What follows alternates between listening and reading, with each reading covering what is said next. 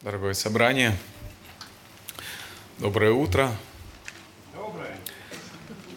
Давайте приступим к чтению Священного Писания, размышлению над отрывком, который сегодня мы имеем возможность читать и проникать в эти мысли, которые когда-то написал апостол Павел, как у вас уже записано в Вохнблад. Апостол Павел написал послание церкви в городе Эфес. Мы будем читать сегодня стихи из первой главы, с 1 по 14 стихи.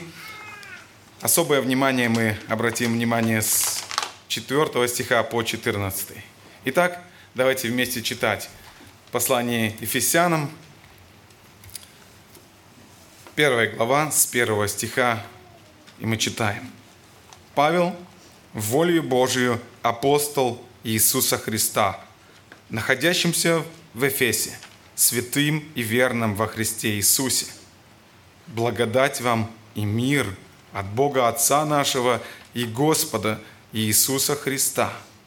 Благословен Бог и Отец Господа нашего Иисуса Христа, благословивший нас во Христе всяким духовным благословением в небесах так как Он избрал нас в Нем прежде создания мира, чтобы мы были святы и непорочны пред Ним в любви, предопределив усыновить нас себе через Иисуса Христа по благоволению воли Своей, в похвалу славы благодати Своей, которую Он облагодательствовал нас возлюблен, в котором мы имеем искупление крови Его, прощение грехов по богатству благодати Его – каковую Он в преизбытке даровал нам во всякой премудрости и разумении, открыв нам тайну Своей воли по Своему благоволению, которое Он прежде положил в Нем, в устроении полноты времен, дабы все небесное и земное соединить под главою Христом.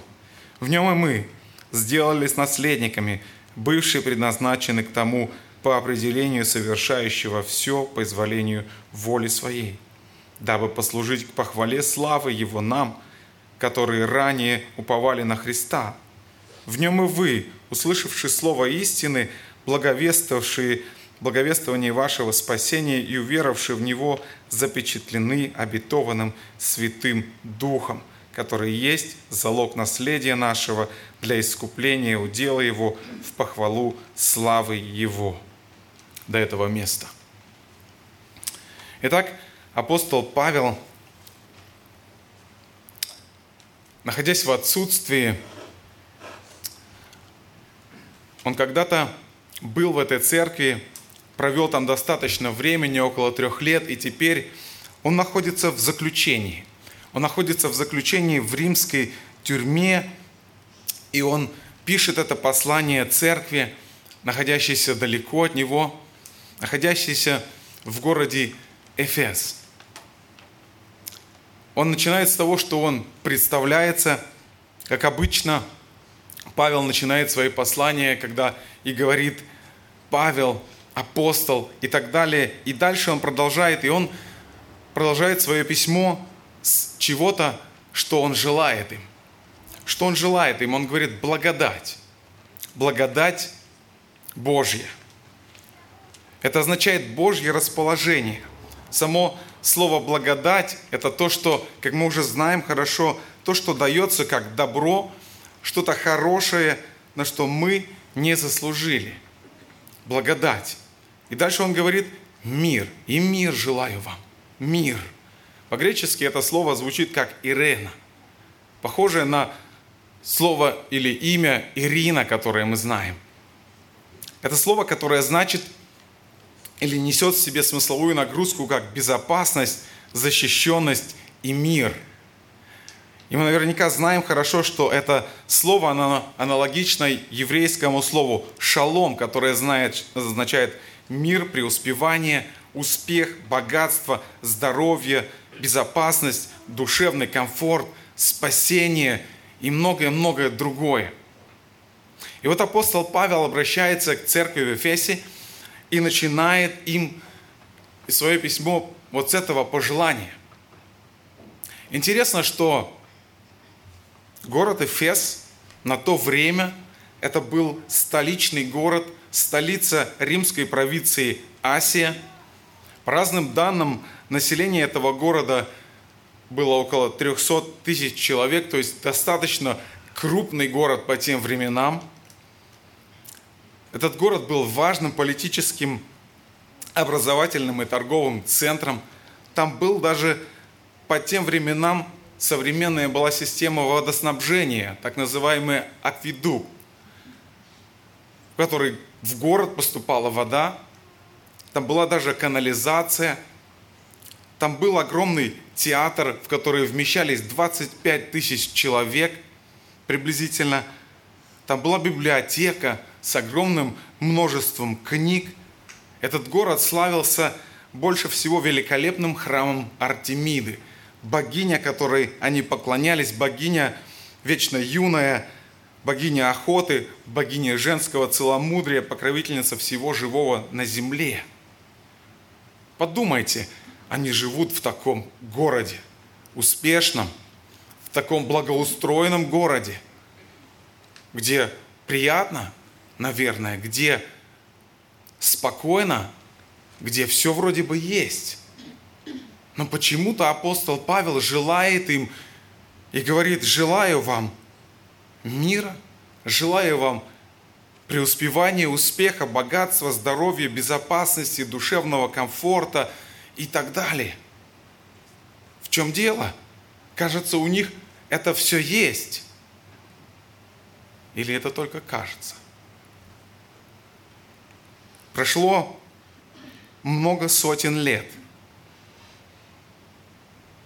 но люди продолжают искать того же самого, чего тогда апостол Павел желал церкви в Эфесе. Люди продолжают искать добра, люди продолжают искать безопасности, защищенности, душевного покоя, продолжают искать, ищут. Неужели до сих пор не нашли? Неужели до сих пор нет? Где этот покой, где этот мир, где это счастье, где оно? Где люди обычно его ищут, где они пытаются найти? Вот так думаешь, и кажется, люди ищут и не могут найти, потому что ищут не там. Как в той истории, помните, когда один человек потерял свои ключи, и его спрашивают, что ты ищешь? Он говорит, я ищу свои ключи а почему ты ищешь здесь, вот в этом месте? Так потому что я потерял их там, где темно, а здесь фонарь светит, здесь удобнее искать. Ищем не там.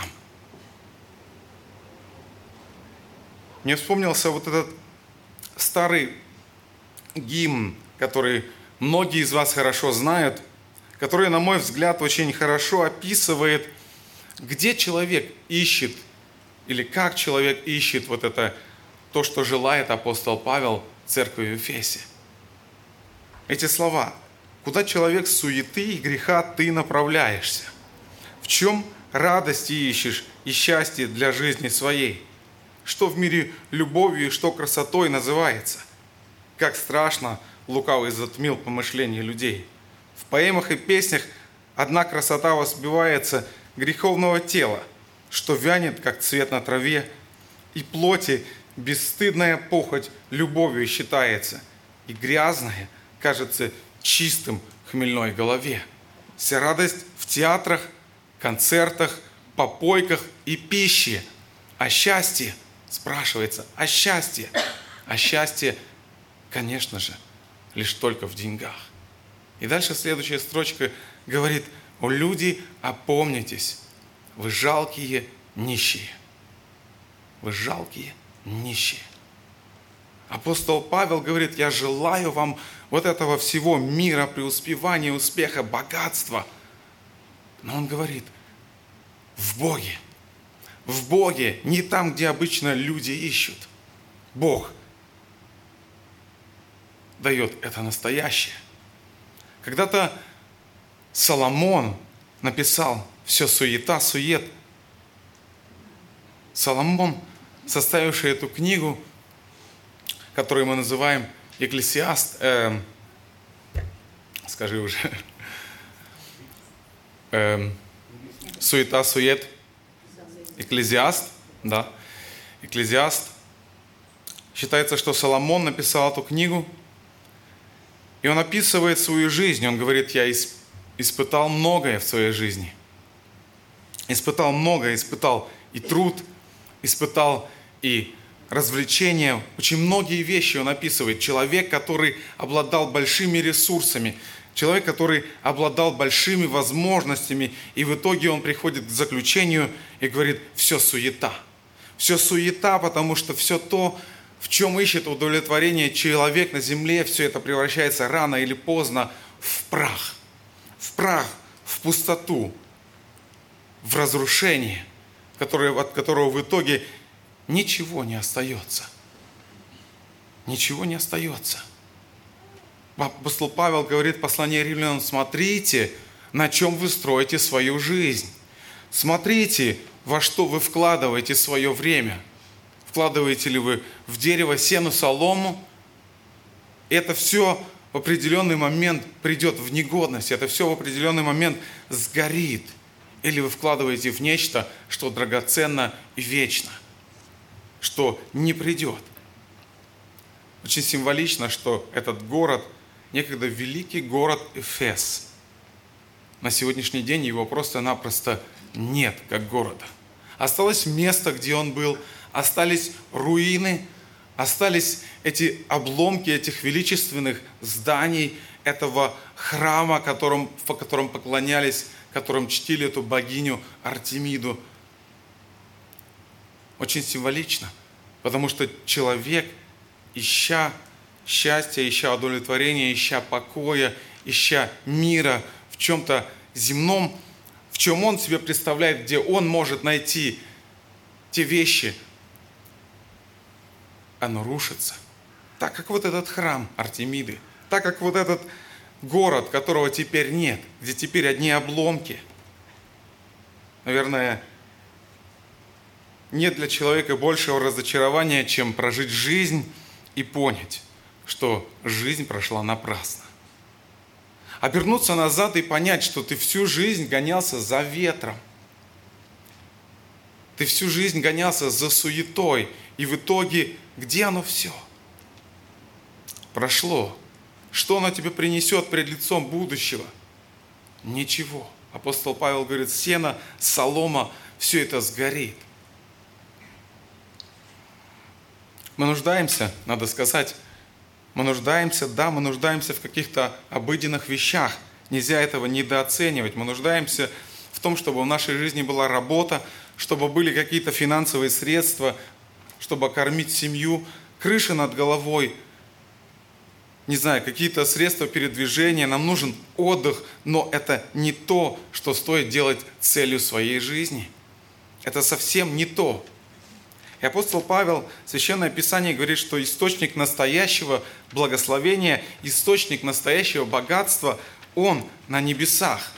Он на небесах, и он говорит, через Христа он становится доступным для нас. Павел говорит, что на небесах для нас хранится всякое духовное благословение, которое невозможно измерить никакими деньгами на земле, которое переживет, если вот так подумать, переживет все инфляции, та инфляция, которая нас сегодня застала врасплох, переживет все валютные, денежные реформы, переживет все войны, переживет все споры, переживет все экономические взлеты и падения. Вне зависимости от всего этого, что происходит в мире, Бог сделал так, что все небесные сокровища, буквально если говорить это то, что написал апостол Павел, переводить на наш язык, все небесные сокровища – в вашем распоряжении. Так сделал Бог. Давайте посмотрим на несколько пунктов, которые здесь упоминает апостол Павел в этом отрывке. Первое, о чем он говорит, Бог избрал нас и предопределил для своей славы. Это первый момент, первое благо, о котором здесь говорит апостол Павел, благо, который приготовил Бог, который Бог дает, благо, сокровище, благословение. Он говорит, так как он избрал нас в Нем, в Иисусе Христе, прежде создания мира. Остановимся на секунду и подумаем. Прежде создания мира, подождите, прежде создания мира, то есть прежде чем Бог сказал, да будет свет, прежде чем появилась земля, появилось все на ней, появилась вся вселенная, здесь сказано, Бог избрал нас в Иисусе Христе прежде создания мира, чтобы мы были святы и непорочны перед Ним в любви. Не так, что Бог сначала создал все, сначала все устроил, последний день в суббот, в суб, а, а, создал человека и потом решил, подожди-ка, а что мы будем с ним делать? А что, если этот человек не послушается меня, согрешит? Нет, не так. Совсем не так. Сказано, что прежде, прежде создания мира. Бог заранее предусмотрел. Это не помещается в нашу человеческую логику. Это не помещается в наш разум. Как это можно? Как это возможно? Бог избрал нас, чтобы мы были Его детьми. Это Божья любовь предопределила, чтобы так было через Иисуса Христа. Трудно, настолько трудно поверить, что трудно себе представить, что это может быть правдой – но Писание говорит, что это так. Это так. Прежде создания мира это произошло. Писание говорит, что все человечество заслуживает наказания. Остается мертвым в своих грехах. Никто не ищет Бога, но Бог по своей суверенной воле избрал людей к спасению, послав своего Сына, который пришел на эту землю и принял наказание вместо нас – Вместо нас святой, праведный, справедливый Божий Сын принял мое и принял твое наказание. А мы получаем прощение. И дальше апостол Павел напишет во второй главе этого же послания Ефесской церкви «И сие не от вас, Божий дар, не от дел, чтобы никто не хвалился». Когда Писание говорит об избрании Богом человека, оно в первую очередь эта истина подчеркивает, мне кажется, в первую очередь силу, Божью силу, Божье могущество. Вспомним хотя бы 9 глава послания к римлянам, где Павел пишет и говорит о свободном выборе Божьей благодати и сравнивает нас с глиной, над которой властен горшечник. Он говорит, что горшечник из одной и той же смеси сможет слепить сосуд – и тот, который для высокого употребления, и тот сосуд, который для бесчестного употребления или для, например, сосуд для питья, кубок и сосуд ночной горшок. Горшечник властен из той же самой глины сделать и то, и другое. И апостол Павел нас сравнивая с этой глиной говорит, что Бог, Он властен. Он властен в, своей, в своем могуществе – своей независимости сделать из нас что ему угодно. И Павел говорит, Бог избрал нас, избрал нас в Иисусе Христе до создания мира по своей воле, независимой, на которую ничто не влияет, которая ни, ни от чего не зависит, на которую ничто не давит. Или давайте вспомним, что Бог создал Израиля, как Бог избрал Израиля, вернее. Когда Бог говорит в Исходе, 19 глава, 5 стих, «Вы будете моим уделом из всех народов». И дальше он говорит, почему, и он указывает причину. Просто он говорит, «Ибо моя вся земля». «Ибо моя вся земля». И все. Или когда Бог освящает седьмой день недели, мы читаем Бытие, 2 глава, 3 стих, он выделяет седьмой день недели и берет его особенно – выделяет его особенным днем. Бог это делает. И нам становится ясным, что Бог тот, который определяет, тот, который господин всего и господин времени, господин недели, господин этого дня и всей вечности. Когда мы слышим об избрании, это слово должно вызывать в нас понимание, знание о том, что, мы, что Бог, Он неповторим, Он свят, он полновластный правитель мира, всемогущий Бог. Вот почему апостол Павел начинает свое послание, обращаясь к Ефесянам, и он говорит, благословен Бог. Другими словами, он прославляет Бога, да прославьте Бога, да прославьте Бога.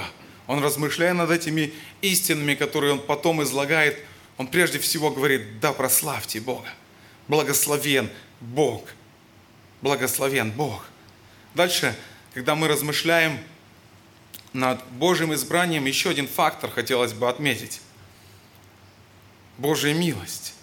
Это нам лучше всего становится понятно, когда мы сравниваем, наверное, Божий выбор и свой выбор. Когда мы выбираем что-то или кого-то, мы всегда основываемся на какую-то свою собственную логику. Нам что-то нравится или что-то не нравится. Чей-то характер нам подходит или не подходит. И мы способны обосновать, мы способны привести причины, почему мы выбрали решение в ту или в другую пользу. Но когда мы читаем о Божьем избрании, когда мы читаем, как Бог избирает, и если нам эта логика непонятна, мы бы не выбрали, мы бы, наверное, не сделали этот выбор так, как сделал Бог. Почему? Если мы думаем, Например, почему Бог избрал, избрал Израиль? Почему Бог избрал именно этого человека, а не другого? Если мы подумаем об учениках Иисуса Христа, почему Он избрал именно этих людей? Бы, наверное, сказали, не знаю. Я не нахожу никакой причины логичной, чтобы избрать народ израильский, потому что о нем написано, что наименьший из народов – книге Второзакония мы читаем, наименьший из народов, он упрямый или жестоковыйный, там написано, он непослушный. Но Божье избрание независимо, оно свободно от каких-то предпосылок, которые мы себе представляем, которые мы себе рисуем. Оно независимо, оно свободно.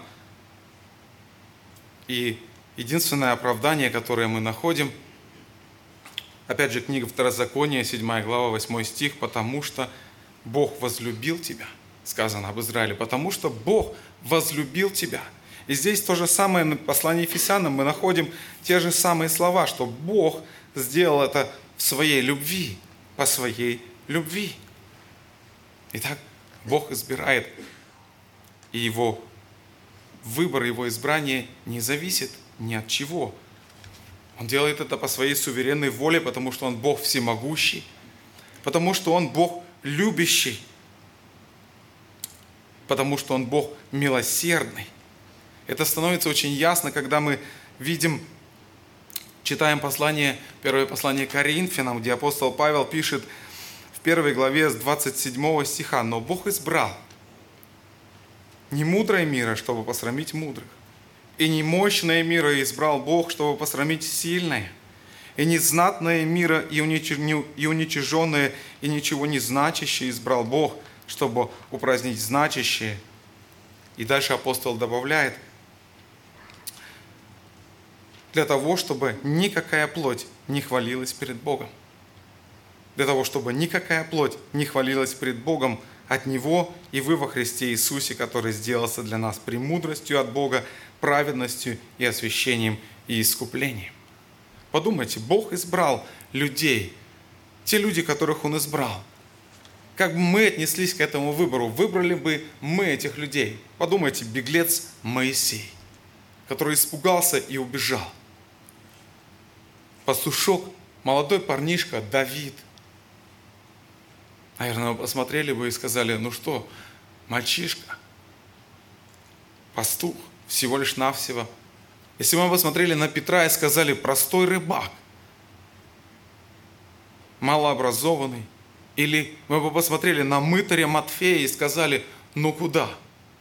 Ну куда? Что с него, что с него взять? Или мы бы посмотрели на апостола Павла и сказали, этот убийца, что?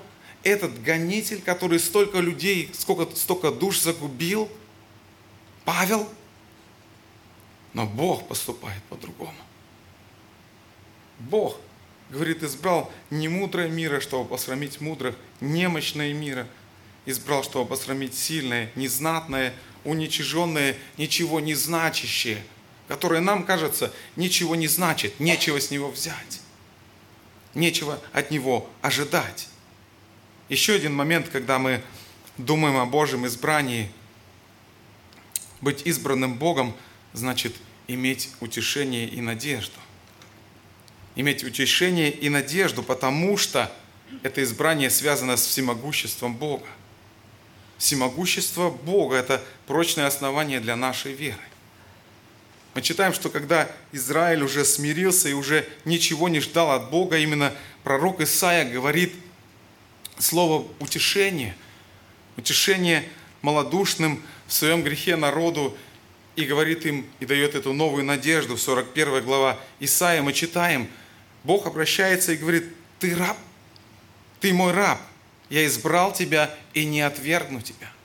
Несмотря на то, что Израиль был жестоковыйным и непослушным, и не шел путями Божьими, он говорит, ты раб мой, я избрал тебя и не отвергну тебя. И говорит, не бойся, я с тобою, не смущайся, ибо я Бог твой. Я укреплю тебя, помогу тебе, поддержу тебя десницу правды моей.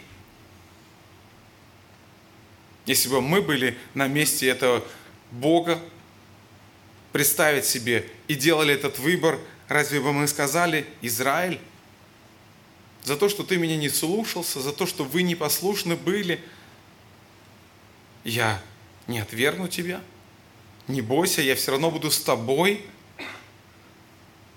Бог, когда, как тогда, так и сейчас, Он верен своим избранным, и несмотря ни на что, несмотря ни на что, что происходит в нашей жизни, сколько раз мы падаем и спотыкаемся, и не слушаемся Его воли, не слушаемся Его Слова, Он говорит и нам, я не отвергну тебя.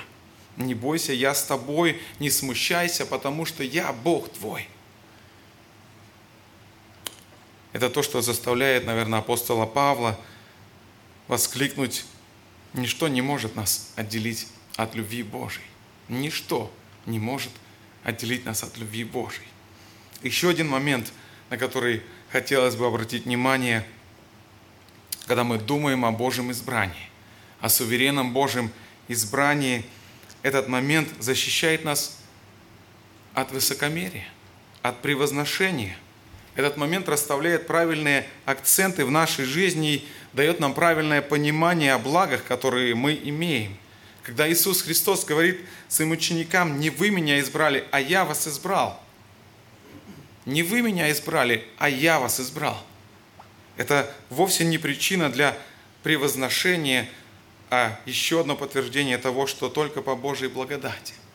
Еще одно подтверждение того, что не по нашей заслуге мы можем верить, не по нашей способности мы спасены, не по нашей способности мы можем приходить к этому святому, чистому, безгрешному Богу, всемогущему Богу, эта истина напоминает нам всегда о том, что мы одарены, мы удержаны, мы сохранены, мы действие, мы, вернее, объект.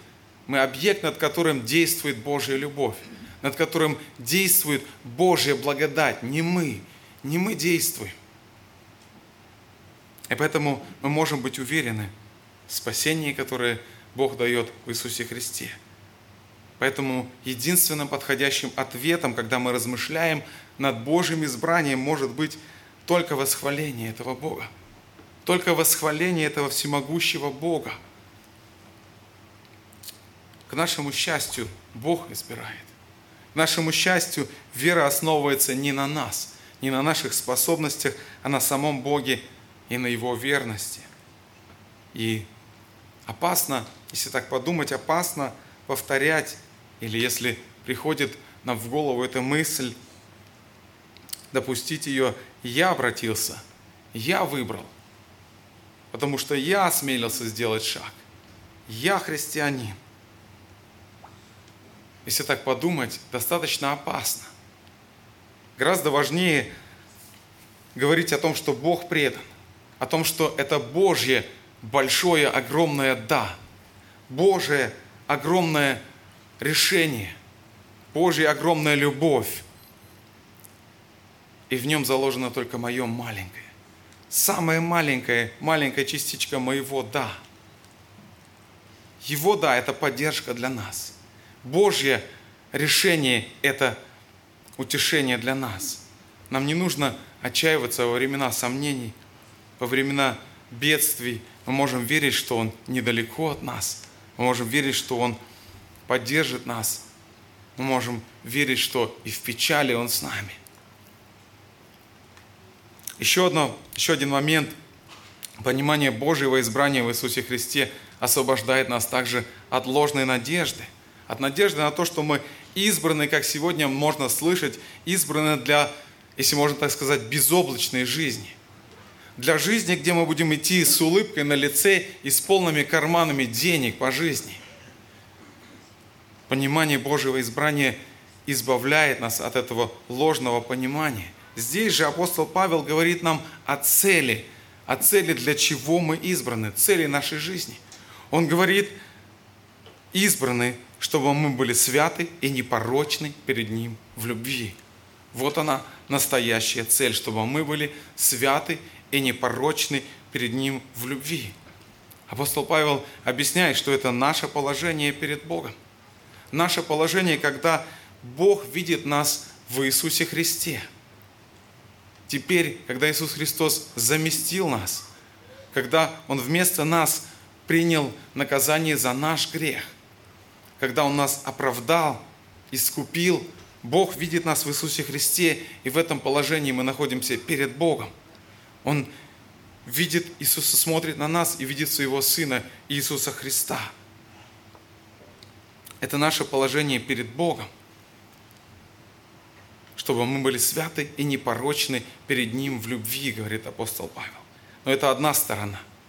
Другая сторона, которой легко пренебречь, но которую нужно обращать внимание, то, что, например, мы читаем послание евреям, 12 главе, 14 стих. «Старайтесь иметь мир со всеми и святость, без которой никто не увидит Господа». Или в первом послании фессалоникийцам, 4 стих, 3 глава, Павел пишет, «Ибо воля Божия есть освящение ваше, чтобы вы избегали блуда». Это лишь несколько мест из Священного Писания, которые нам напоминают о том, что нам важно освящение. Освящение простыми словами, что это такое? Мы приходим к Богу такие, какие мы есть. Бог нас искупает, Бог нас оправдывает, Бог нас ставит в то положение и говорит, вы теперь оправданы. Но и Он также ожидает, что мы будем соответствовать этому призванию. И вот что есть освящение – это изменение нашего характера. Это изменение черт нашего характера. Когда мы приходим к Богу, мы не меняемся моментально, цак, и все.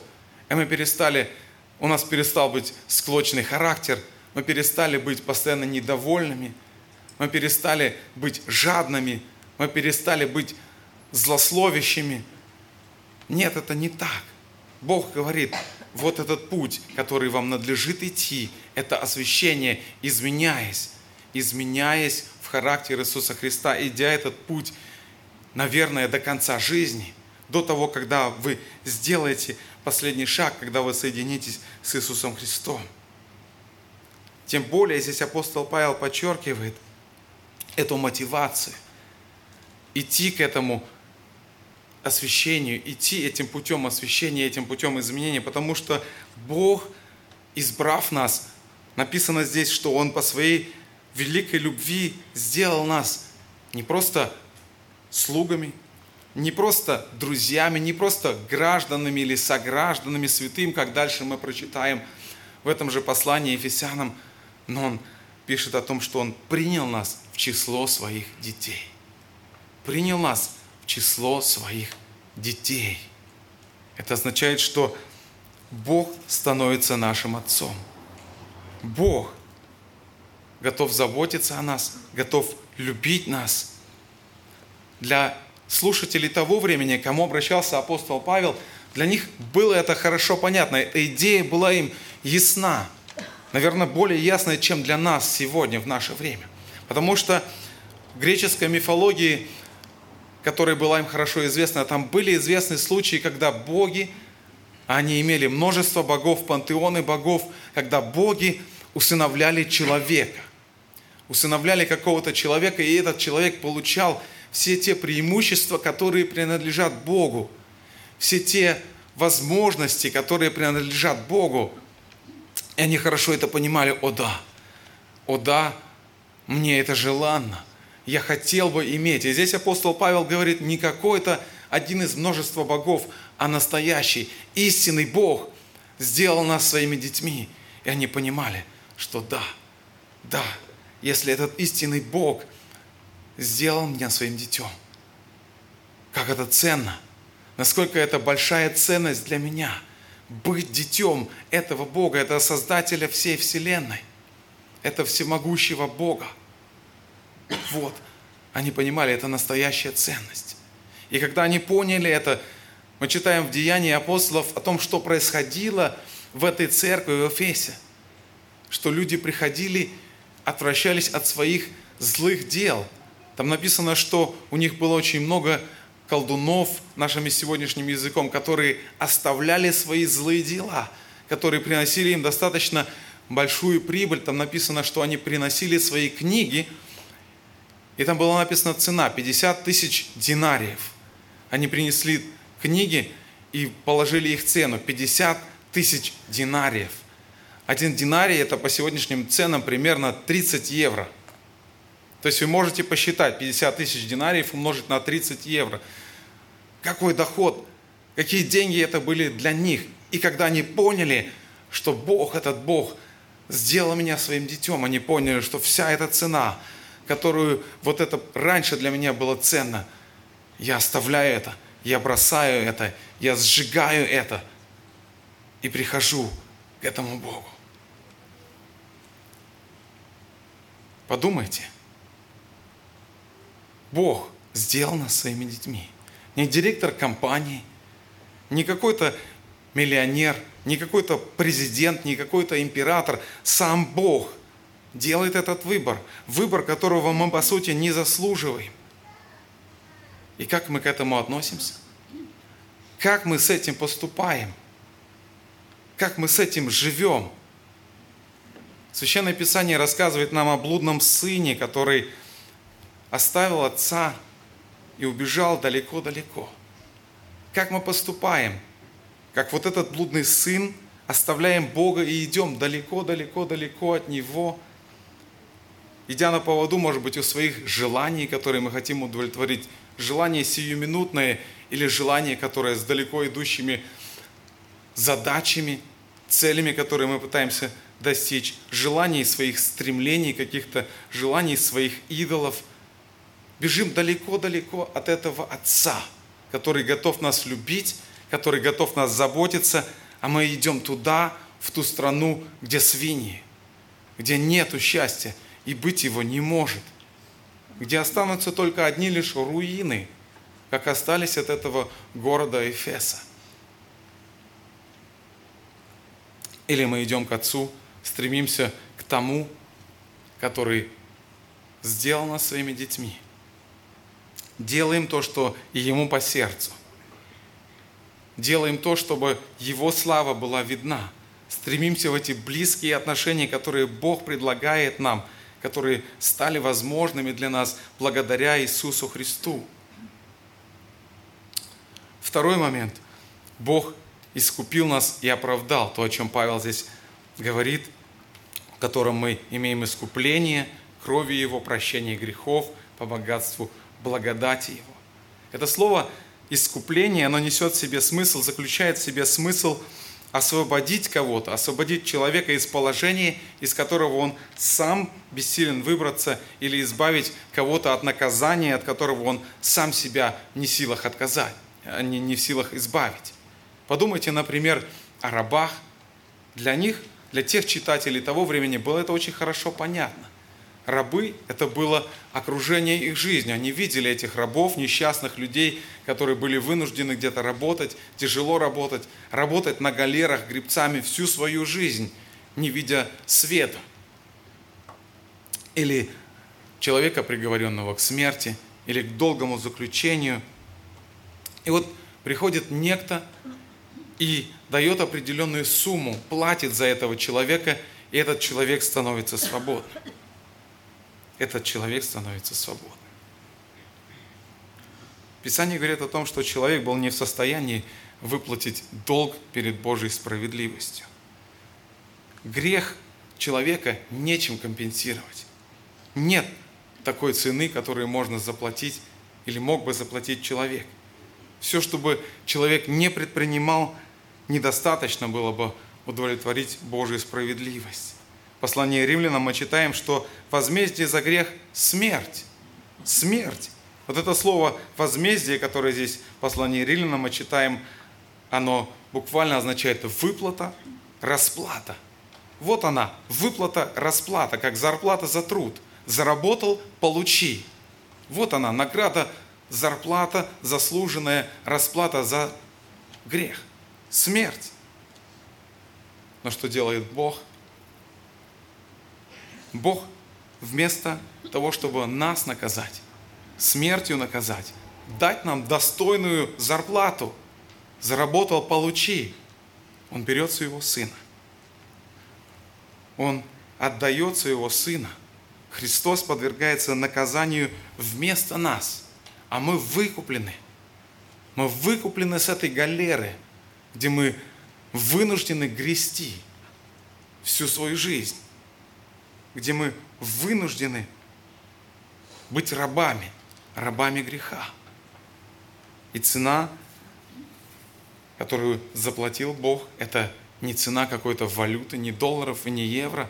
Написано, что ценою смерти Иисуса Христа, ценой Его крови.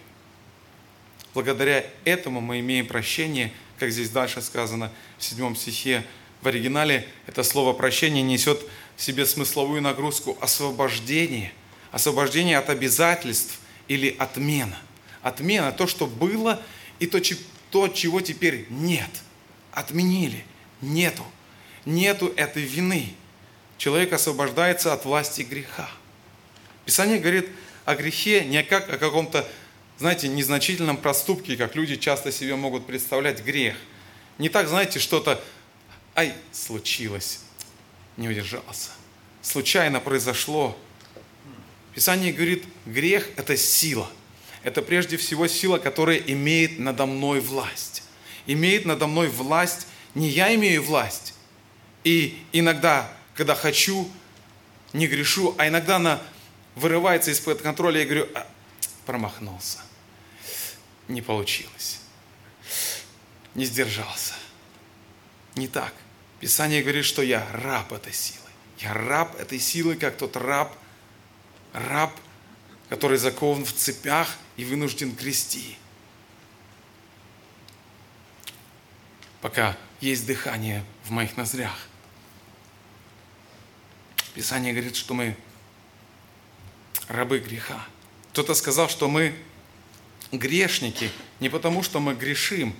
Как раз наоборот, мы грешим из-за того, что наша сущность такая, наша сущность такова, что мы грешники. Грех контролирует наши желания, контролирует сердце человека. Человек кажется ему, он говорит, я свободен, я свободен. Вам приходилось слышать такие слова, человек говорит, я свободен. Песня такая, я свободен. Но на самом деле это мнимая свобода. Апостол Павел говорит, доброе, которое хочу, не делаю, а злое, которое не хочу, делаю. Делаю. Злое, которое не хочу, делаю, потому что грех является тем, кто имеет над нами власть, имеет власть над человеком. Откровенные маньяки и убийцы признаются, что вещи, которые они делали, они делали не в себе. Люди, которые изменяют своим супругам, они рассказывают, что я понимаю, что я как бы гонюсь на машине, которую я сейчас в стену врежусь и разобьюсь. Разобью свой брак, разобью все, что у меня есть. Но я не могу ничего с собой сделать, как будто какая-то сила меня влечет, как будто какая-то сила меня толкает – заставляет это делать. И вот апостол Павел говорит о том, что Бог освобождает нас из-под этой силы и власти. Он говорит, что наше сердце становится свободным, освобождаясь от власти греха, от вины за грех, от наказания, которое могло бы быть неизбежным. Бог это делает доступным для каждого из нас. В Иисусе Христе Он делает это доступным для каждого человека. Он не взял нас и, знаете, не вырвал отсюда и не поднял на небо, но Он взял и приблизил небо в Иисусе Христе сюда. Он приблизил небо, сделав доступным вот это благо для человека. Он сделал все возможное и готов дать это искупление каждому человеку. Искупление от вины за грех. Искупление от власти греха. И все, что нужно сделать человеку, это просто принять его. Потому что это по благодати. Бесплатный дар. Дар, который не заслуживаем. Интересно, парадокс в том, что многие люди, как тогда, так и сейчас, не хотят принимать это. Не хотят принимать этот подарок, не хотят принимать этот дар. И это становится часто непреодолимой преградой для многих людей, когда люди говорят, я не понимаю, как это возможно. Не понимаю, как это возможно, до этого и невозможно понять. Невозможно понять, нам просто нужно сделать этот маленький шаг навстречу этому огромному шагу.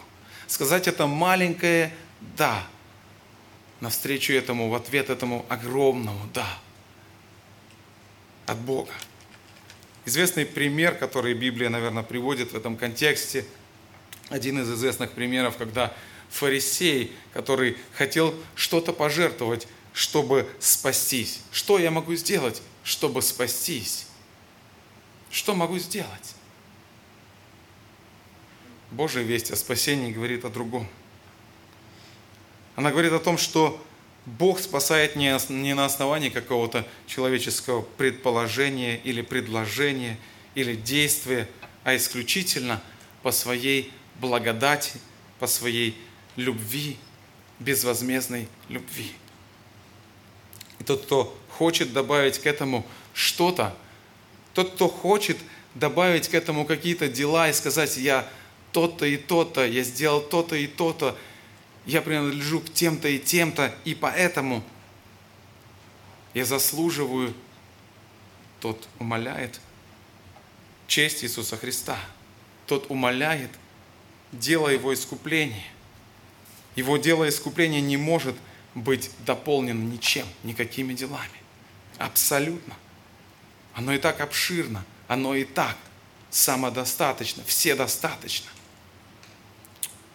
Третий момент, о котором здесь Павел говорит, наследство. Он напоминает здесь наследство. Бог подарил нам наследство. В 11 стихе Павел говорит о том, что еврейский народ был избран Богом для того, чтобы послужить Божьей славе. Это также справедливо и по отношению к нам теперь, благодаря Иисусу Христу. Как апостол Павел позже скажет, вы были чужие, вы были отчуждены от общества израильского. Дальше во второй главе, здесь же в этом послании, вы были раньше отчуждены от общества израильского, вы были чужды обетования, которые Бог давал израильскому народу, но теперь, благодаря Иисусу Христу, все изменилось. Теперь Бог дает нам это небесное наследство. Будучи усыновлены и приняты в Божью семью, как мы читаем Послание римлянам, 8 глава, 17 стих. «А если дети, то и наследники. Наследники Божии, сонаследники же Христу, если только с Ним страдаем, чтобы с Ним прославиться». У кого-то из нас есть земное наследство. У кого-то из нас его нету. Но Писание говорит, апостол Павел здесь говорит о том, что точно так же, как безграничны Божьи возможности – безгранично и наше духовное наследие, и оно точно есть. Бог нам его дает. Мы, тут сказано, что мы сонаследники Христу, то есть мы разделяем все, что наследует Божий Сын. Писание говорит, что все, что получает Христос по божественному праву, мы получим по божественной благодати. Дар, незаслуженный дар. Мы вспоминаем здесь притча о работниках, которая напоминает нам такой пример благодати, показывает все, что все, кто служит Богу, получают одинаковую плату, вечную награду, независимо от того, независимо от тех различий, служений. Мы читаем в Священном Писании Матвея, что однажды все верующие войдут в радость Господина своего, Господина, который претерпел ради этой радости крест, пренебрегший посрамление, восел одесную Бога. Писание говорит, что верующие будут находиться со Христом на небесном престоле и править вместе с Ним. Книги Откровения мы читаем. Мы читаем, что в своей первосвященнической молитве Иисус говорит своему Отцу о невероятной, потрясающей истине, которая заключается в том, что каждый, кто верит в Него, будет с Ним и разделит Его славу. Вернее, Он просит своего Отца и говорит, пусть те, кто мои, пусть они будут со мною, разделят мою славу. Мы не вторгаемся в то, что принадлежит Иисусу Христу, вернее, не забираем то, что принадлежит Иисусу Христу. Ни в коем разе это не означает, что верующие станут равными Богу, наравне с Богом, но Писание говорит, что благодаря тому, что мы сделались сонаследниками, мы сонаследуем то, что принадлежит Христу. Мы получим то благословение. Незаслуженно, по благодати, мы получим то величие. Оправдавшись по упованию, сделаемся наследниками вечной жизни, как в послании Титу сказано. И эта надежда, которую мы имеем в будущем, она имеет практическое применение уже сейчас. Она уже сейчас дает свои плоды – Апостол Иоанн в первом послании говорит о том, что всякий, имеющий сию надежду на Него, на Бога, надежду на будущее, надежду на будущее наследство, очищает себя так, как он чист. То есть вот эта надежда практически и ожидание соучастия в Божьей славе – это то, что побуждает каждого верующего освещать себя, изменяться, то, о чем мы уже говорили – Практически это может означать, что мы можем спрашивать себя каждый день, прославляю я Бога тем, что я делаю? Прославляю я Бога в этот день всем тем, что я собираюсь сказать? Всем тем, что я буду думать или думаю? Будет ли это служить к, своей, к Его славе? Благодаря этой уверенности в грядущем наследстве – Павел, возможно, мог сказать эти слова. «Умею жить и в скудости, умею жить и в изобилии, научился всему и во всем насыщаться и терпеть голод, быть в обилии и в недостатке». Еще он сказал, «Для меня смерть приобретение, а жизнь Христос». Находясь в трудностях, находясь в трудностях, это истина знание о том, что нас ожидает – это наследство на небесах. Оно помогает нам жить и в трудностях, проходить эти трудности. Иисус Христос говорит, не собирайте себе сокровищ на небесах, где моль ржа, вернее, не собирайте себе сокровищ на земле, где моль ржа истребляют, где воры подкрадывают, подкапывают и крадут, но собирайте себе сокровища на небе. Иисус Христос говорит, собирайте себе сокровища на небе. Вот как те люди в Эфесе. Они принесли свои миллионы и положили, и сказали, не нужны они мне, потому что я теперь являюсь Детем Божьим. Иисус Христос говорит, собирайте вот такие сокровища. Не делайте цели своей жизни сокровища, которые здесь пропадут, от которых здесь потом останется один пепел, которые не помогут вам, когда вы перешагнете порог жизни и смерти. И последнее. Апостол Павел говорит о том, что Бог гарантирует нам небесное наследство. Его гарантия, его печать, его залог положено на этом. Печать это тогда и сейчас имела смысл и значение принадлежности. То есть, если у вас, например, есть печать на каком-то документе, которая подтверждает, что это ваша собственность, эта печать определяет принадлежность того или другого предмета вам – не кому-то другому, вам. Раньше, я помню, когда отправляли пакеты почтовые, ставили на них печать, чтобы никто не мог распечатать, никто чужой. И только тот, кому принадлежит пакет, распечатывал эту сургучную печать. Там было написано адрес имя адресата по возможности. И только тот, кому принадлежит эта вещь, только он мог ей воспользоваться. Только он имеет над ней власть. Только он имеет право ее иметь и делать все, все, что захочет. И вот здесь вот этот образ применяет апостол Павел и говорит, что печать Святого Духа Бог накладывает на своего человека. Тот, кто ему принадлежит. Печать Святого Духа, это значит, что этот человек является собственностью. Этот человек является Божьим, ничем другим. Он находится под его защитой, и теперь никто другой не имеет права на этого человека.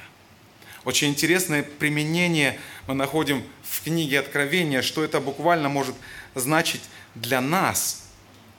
Там написано, книга Откровения, 7 глава, 3 стих.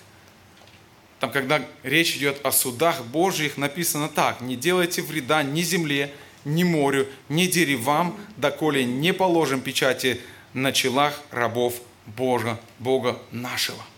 Бог говорит, не делайте ничего, пока я не отмечу этих людей, которые принадлежат мне, чтобы им не случилось ничего плохого. Дальше сказано в 9 главе, наоборот, 4 стих, «И сказано было ей, саранче, речь идет о саранче, чтобы не делала вреда траве земной и никакой зелени и никакому дереву, а только одним людям, которые не имеют печати Божией на челах. Будет зло, будет пагуба, но только не тем, у кого печать Божья на челах, то бишь на лбу.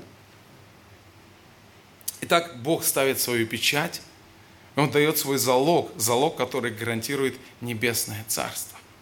Само слово «залог» в греческом языке типичное слово, которое применялось в деловом мире. То есть это была часть продажной стоимости любого товара, товара, которая уплачена авансом заранее, то есть оплачена как гарантия того, что остальная сумма будет позже уплачена. Или когда мы даем, сдаем каутион, когда мы берем квартиру и сдаем в залог определенную сумму, как гарантия того, что если что-то случится, если мы что-то там сделаем, какой-то ущерб нанесем, то эта сумма покроет этот ущерб или хотя бы часть этого ущерба. И вот написано, что Господь часть в качестве гарантии, что Он избавит нас, Он, что Он приготовил нам небесный дом, Он оставил нам залог нашего спасения Святого Духа. Другими словами, Бог говорит, я не оставлю вас, я не брошу вас, я не откажусь от вас. Как мы читаем в послании филиппийцам, будучи верен